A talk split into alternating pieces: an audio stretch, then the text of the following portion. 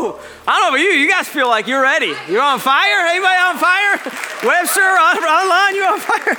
Woo! Welcome to Northridge Church. It's so good to be with you guys. Woo! I just love when we get together and we sing the praises of God and just listening to your voices, it just motivates us and moves us. And so, welcome home to each and every one of you. We want you to know, right? We say welcome home because this isn't a crowd, this is a family right? We desire for this place to feel like home to you, a place where you can belong, a place where you can learn to believe, and a place you can become more like Jesus. And so, to every one of you, no matter where you're joining us from, online, at one of our physical campuses, welcome to Northridge Church and welcome home to each and every one of you. And if you got your Bibles, we're going to be in Revelation chapter 5, chapter 6, chapter 7, and a little bit of chapter 8. So, as you walked in the doors, you were given a harness. You might want to buckle that harness this morning, get it nice and tight, because it's going to be a fun day as we explore the book of Revelation. And if you haven't been with us, maybe you're a guest checking us out. We are studying, we are a couple weeks into the final book of your Bible. It's called the book of Revelation. And many times you, you don't hear this book talked about a lot because it's very intimidating, very confusing. In fact, the title the book of Revelation, the first word in Greek, is meant to reveal or to unveil but unfortunately, for many of us, when we read this book, it feels less unveiling and revealing and more concealing and confusing. And so, our goal in this series is not to cover every detail, but to give you handles as you approach this book to understand the timeline. And this morning, we're going to dive right in. It's going to feel, I'm just going to warn you up front, like you're drinking from a fire hydrant this morning, because we've got a lot, a lot of ground to cover, but I believe God's going to do some amazing things through it. And so, Revelation 5, we're going to pick up right where we left off last week. It says this John says, Then I saw in the right hand of him, who sat on the throne. So let's pause here for a second. Remember last week, right? John saw a door to heaven. And he has this vision of this heavenly picture that he gave us. But the focus of this vision was what we saw last week the throne and the one who sat on the throne. And he gave us symbols, and we get caught up in all the symbols around the throne and before the throne and encircling the throne. But all of these symbols are point back to the one in heaven who sits on that throne. And we saw that those symbols, they worshiped the one who was worthy. And so John here, he picks off at the throne and he finds God the Father sitting on the throne.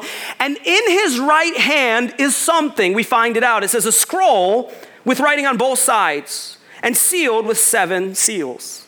And I saw a mighty angel proclaiming in a loud voice, Who is worthy to break the seals and open the scroll?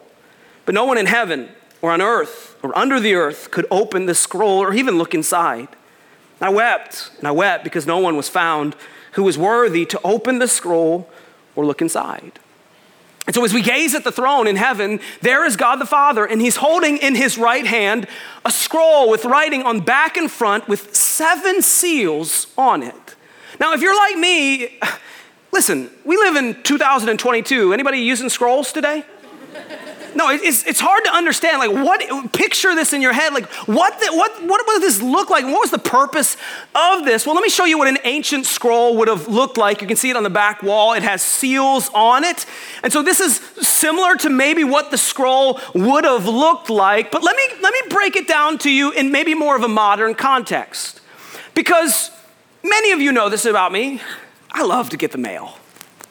I know I'm a weirdo, okay? But my family knows, like, that's dad's job. No one gets the mail because I love to get it. Because here's the reality when you go to the mailbox, you never know what surprises are waiting for you. you just don't, right? usually it's a bill and you don't want that surprise. And so let me invite you to, to my mailbox today, okay? So you go to your mailbox, you know, the mail doesn't come on Sunday. So tomorrow, when you think about Revelation 5, 6, 7, and 8, you think about your mailbox. You're like, ah, this all makes sense now. Okay, sweet. So when you go to your mailbox, you're gonna you're gonna find maybe one of these. By the way, Dave Bame, Jane, you got mail. I don't know if you know this or not, but it's addressed to you. Or you know, if it's a good day, you might find something a little bit bigger, like well, one of these, right? Never know what's in. Bigger the better. I always just assume like, oh, this could be something awesome. Oh, Larry and uh, Judith and Lester from our Webster campus. You guys got mail, by the way. I don't know if you know that.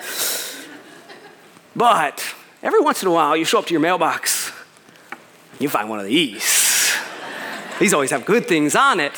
And it never made sense that it frustrates me. The male person, you know, every once in a while you find one just shoved in and you can't get it out. You're like, you know, like they're not supposed to put that in your mailbox. It's supposed to be on your front porch. But every once in a while you find one of these things, right? Okay. And here's what I know about mail. You get mail. It usually has an intended person, right? It's got a name and address on every one of these. There's different people with different addresses. But what you also find on your mail is every single one of these, big, small, they have a seal right? This envelope has a seal on the back of it. This has one on the top. This was sealed by tape.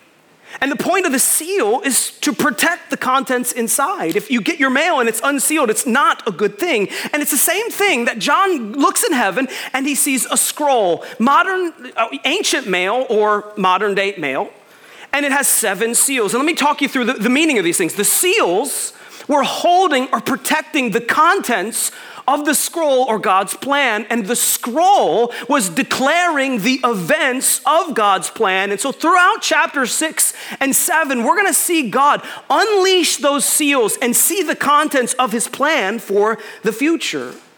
And so, here, John weeps because he sees the scroll, he sees the seals, but nobody's worthy of opening God's plans. Until in Revelation chapter 6, we find the one. It says, I watched as the Lamb, that's Jesus, the Lamb who was slain, opened the first of the seven seals. And so here we find the one who is worthy, right? Chapter five, we saw this huge worship service. Worthy is the Lamb who was slain. And so Jesus, at the right hand of the Father, opens the seven seals in chapter six and seven. But let me stop here because a couple things theologically happen. The first thing is many people believe before the first seal of God's judgment and wrath is poured out, that's when the rapture takes place. And if you're here this morning, you're like, what's the rapture? Well, there's this belief in Christianity before Jesus' second coming that God will bring believers, dead and alive believers, together in heaven. But there's a lot of debate throughout Christianity of when that actually takes place. And my goal in this series is not to tell you when it's going to take place, because really nobody knows, but to give you the places many scholars believe. And right before the first seal, this is called a pre tribulation rapture, this is when many scholars believe it takes place. And here's what we're going to see today because chapter six signifies a, a, shift in revelation. Because chapters one through five are, are, a segment called the revelation of Christ. But as we enter six through 18, we enter the biggest part of the book of Revelation where it's the judgment and the wrath of God poured out on evil. And I will warn you over the next couple weeks, we will see a side of God that we don't often like to see. We will see a side of God where He pours out His wrath on evil. And here's what you need to know a couple things. The first one we serve a God who is holy. And in His holiness, He must punish sin, He must destroy evil. Another thing we see about God when we describe Him is He is sovereign. And in His sovereignty, this theological world just simply means the one who has full authority and control over everything. Man, aren't you glad that God is sovereign? Aren't you glad that He's in control and not me or you? Aren't you glad that He has all authority? And throughout the next couple weeks, as we talk about the judgment and wrath, remind yourself of the sovereignty because we're going to see God directly pour out His wrath, and then we're going to see Him do it indirectly, where He uses evil to destroy evil. And so, as we open this first seal, it signifies a period of time that you may have heard of. It's called the Great Tribulation.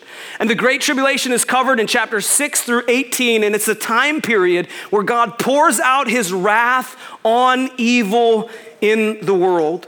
And so it starts with the opening of the first seal by Jesus. Let's look at the first four seals. It says this Then I heard the one of the four living creatures say in a voice like thunder, Come. I looked, and there before me was a white horse. Its rider held a bow, and he was given a crown, and he rode out as a conqueror bent on conquest.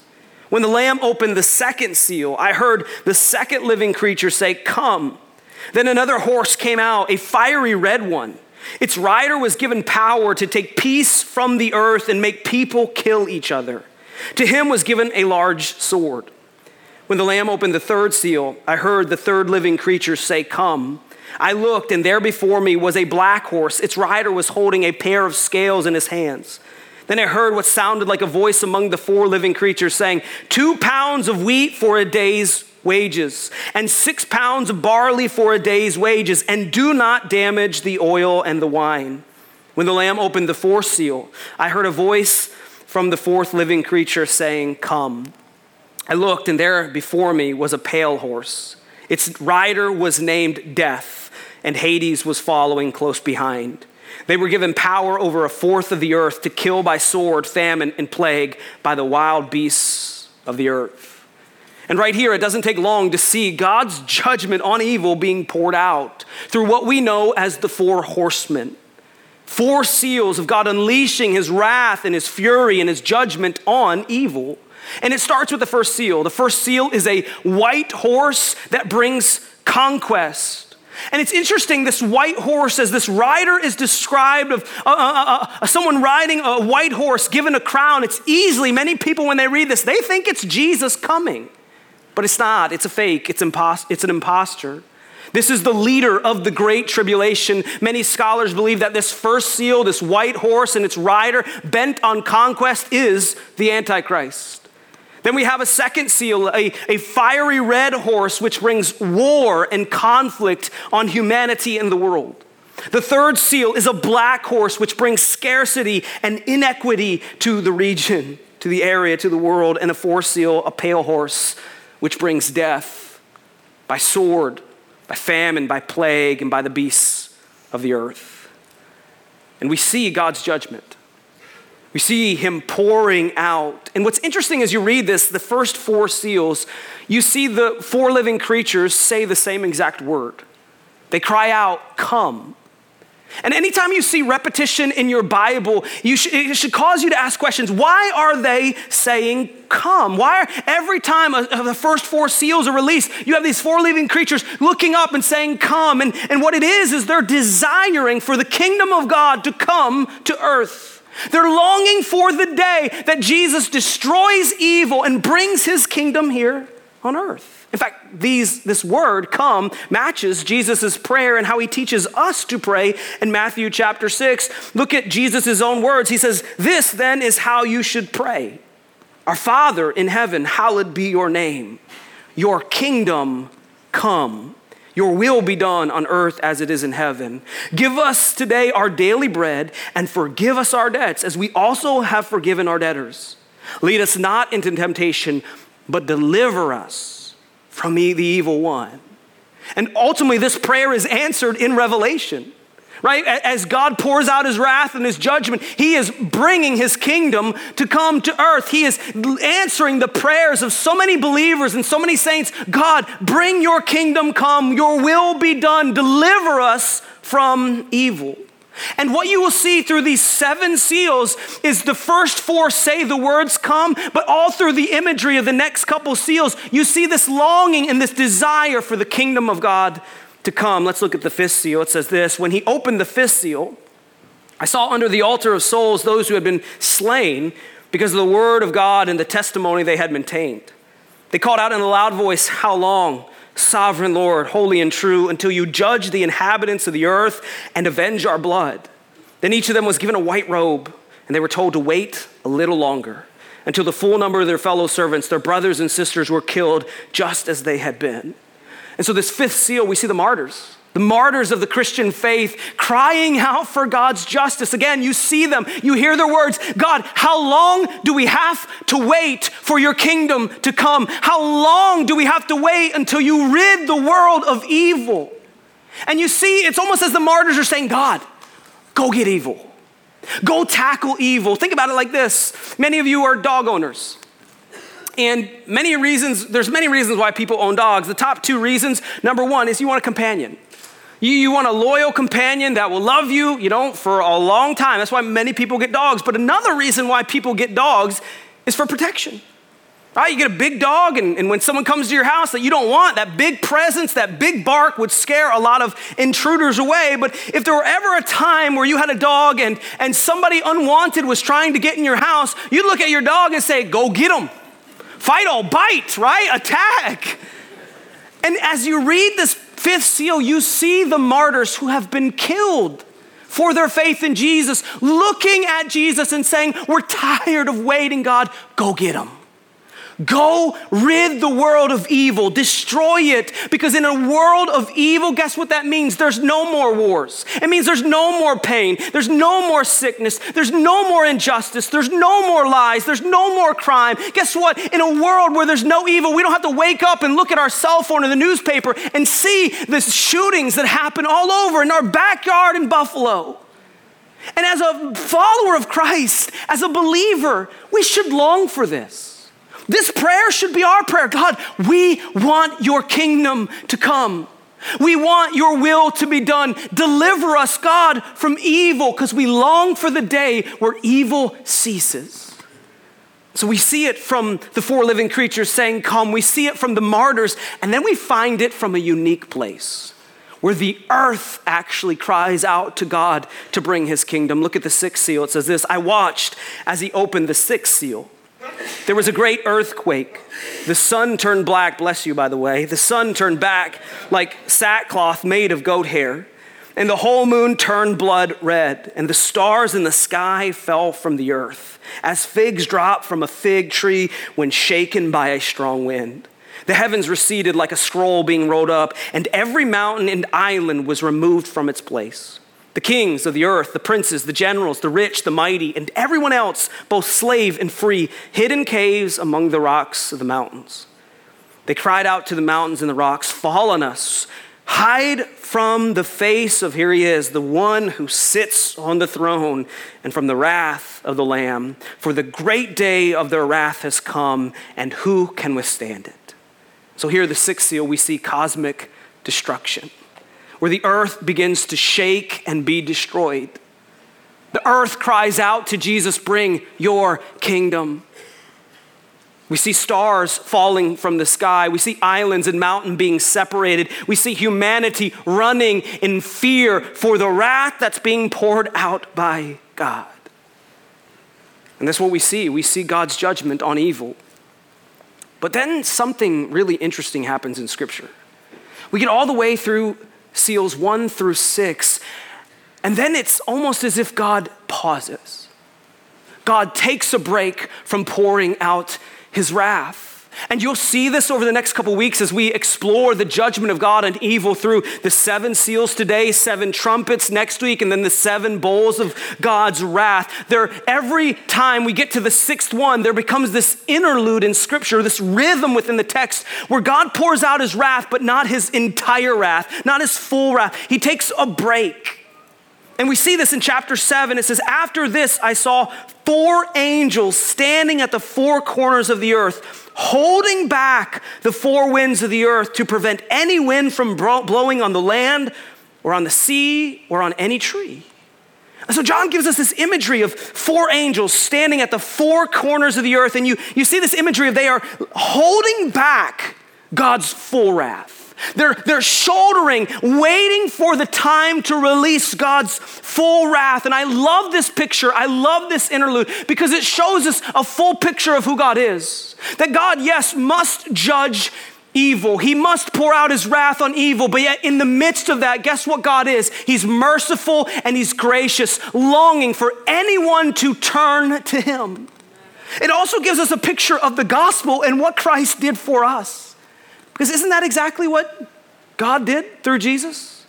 He withheld his wrath on me and you and gave it to his son.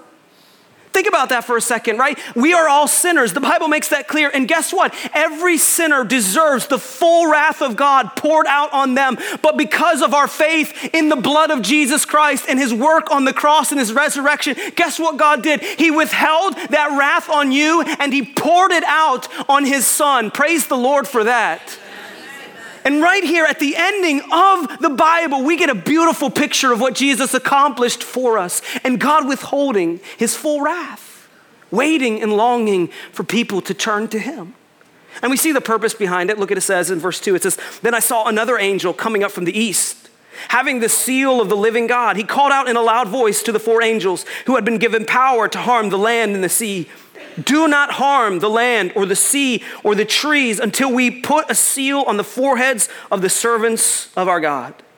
Then I heard the number of those who were sealed 144,000 from all tribes of Israel.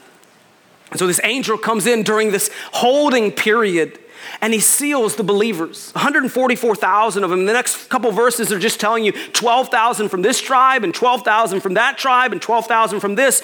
And then after this becomes this beautiful worship moment. In this pause, all of heaven worships God. Look what it says in verse 9. It says, After this I looked, and there before me was a great multitude that no one could count. People from every nation, tribe, and language standing before the throne and before the Lamb. They were wearing white robes and they were holding palm branches in their hands, and they cried out in a loud voice Salvation belongs to our God who sits on the throne and to the Lamb.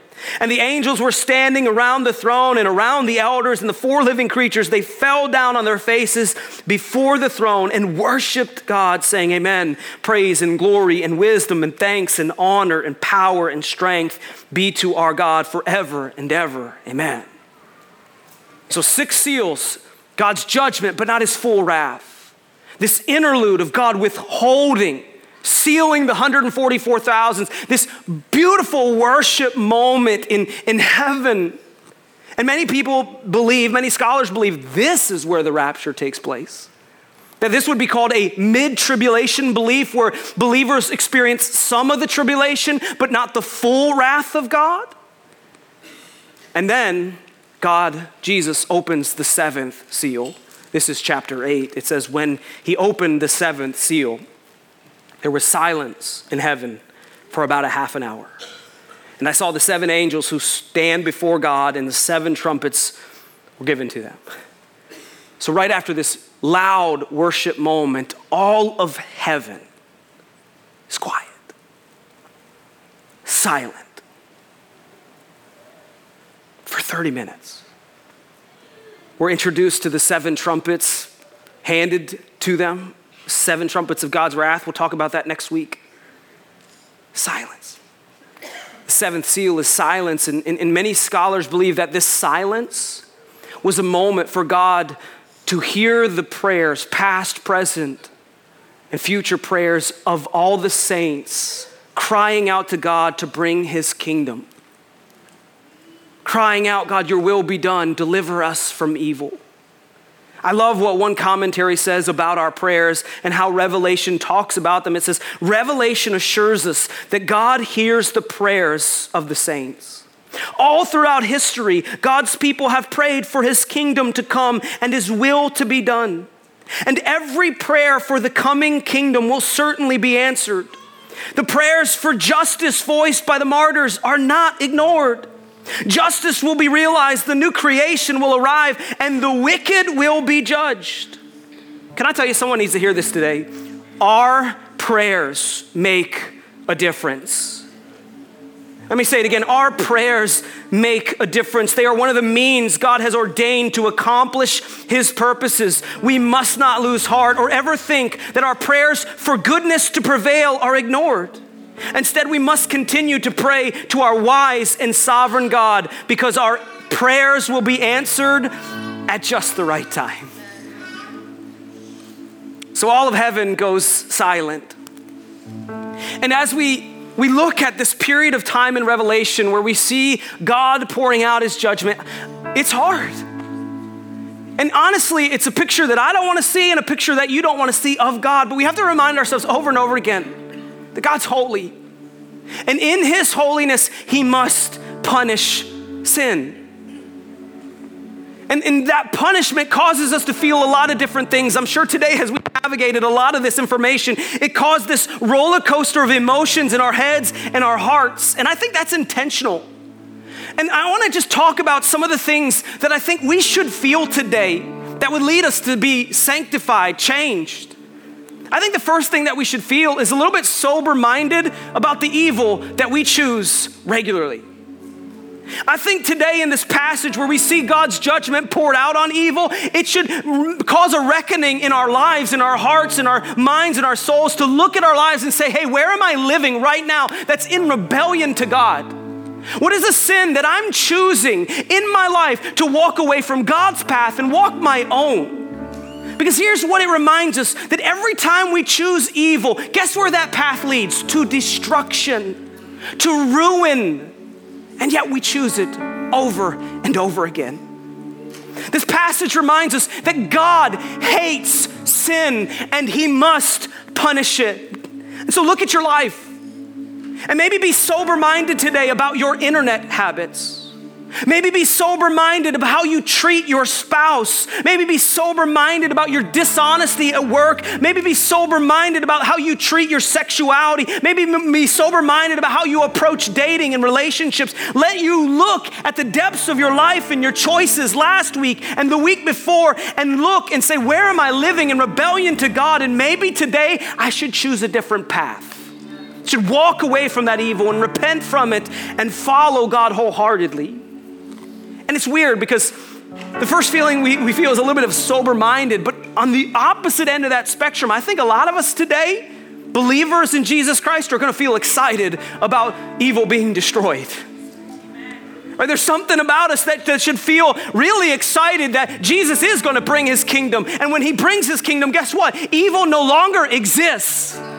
That, that, that, the world that we live in, it's hard for us to imagine a world without evil because every time we open our newspaper, we see our feed, we see evil all over the pages. But a world with no pain or sorrow or sickness or illness, everything bad that we hate about this world is gone. it's deleted, it's destroyed. And can I tell you, as a believer, it's okay to long for that day. I think we should be praying for that day regularly. God, bring your kingdom.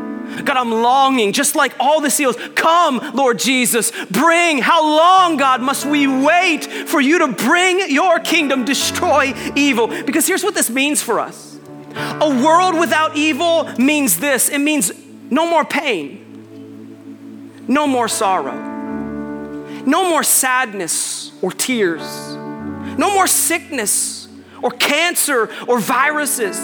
It means no more lies or wars or abuse or suffering or death or destruction or mistreatment or separation or divorce or hunger or racism or homicides or crimes. The list goes on and on. All of those things that we can't stand, that cause us to mourn, that, that, that leave us unsettled and unsatisfied, all those are gone. And man, I can't, I don't know about you, I can't wait for that day. Yeah. Mm. So today, I think we should feel sober minded about some of the destruction that we've chosen on our own, the evil that's in our hearts that we need to rid of. I think we should feel excited that Jesus is going to return and he's going to bring his kingdom. But I think above all other feelings, I think what we should feel today is we should feel grateful that God withheld his wrath on you and on me. And how can you read the story of, of seeing the devastation that God's wrath brings on evil and not be reminded of the gospel of Jesus Christ? That while I was a sinner, deserving God's full wrath being poured out on me and out on you. But what did God do? He didn't pour it out on me, He didn't pour it out on you. If we believe in the cross and the blood of Jesus and His resurrection, God withholds His wrath on you and on me, and He pulls out, pours out His full wrath on His Son. And how can today we not be grateful for that? How can today we not live in a celebration of that? And if you're here today and you haven't said yes to Jesus, I have a simple question for you. What are you waiting for? The truth is is we don't know if tomorrow Jesus is coming back. And so you might say you have time, but do you really? Cuz we don't know. And why not can't today be the day where you say, "You know what? I believe." I get it. I'm, I, am a sinner and I can't fix my sin, but Jesus accomplished it for me. He defeated my greatest enemy. And all I got to do is submit to Him, surrender to Him, believe, confess that He is Lord and that He raised from the dead. And the Bible says you'll be saved. What will you be saved from? From your sin and the wrath of God. Sounds like a pretty good deal, doesn't it? What are you waiting for? The God of the universe loves you, gave up His Son for you, and He wants you desperately. So maybe today is the day where you cross that line of faith, where you ask a friend, what does it mean to follow Jesus? We should be grateful today. And, and I don't know about you, but when I'm grateful and I'm thankful, you know what it causes me to do? Worship. You see, many of us, we struggle to worship because we take our eyes off of Jesus and we realize how much He's done in our life and how much He's given to us. And when we actually get our eyes back on Jesus and we recognize the gospel and what it means for our lives and how grateful we should be for it, it causes us our hearts to just worship God in every area of our lives. And so as we wind down today, that's what we're going to do, church. We're going to get on our feet right now. Come on, Webster. Come on, online. Come on, Rochester. And we're going to praise the one who sits on the Lamb. And here's why we're going to praise because our sin is gone. So let's celebrate that today. Come on, church, let's worship. Here we go. Come on, man.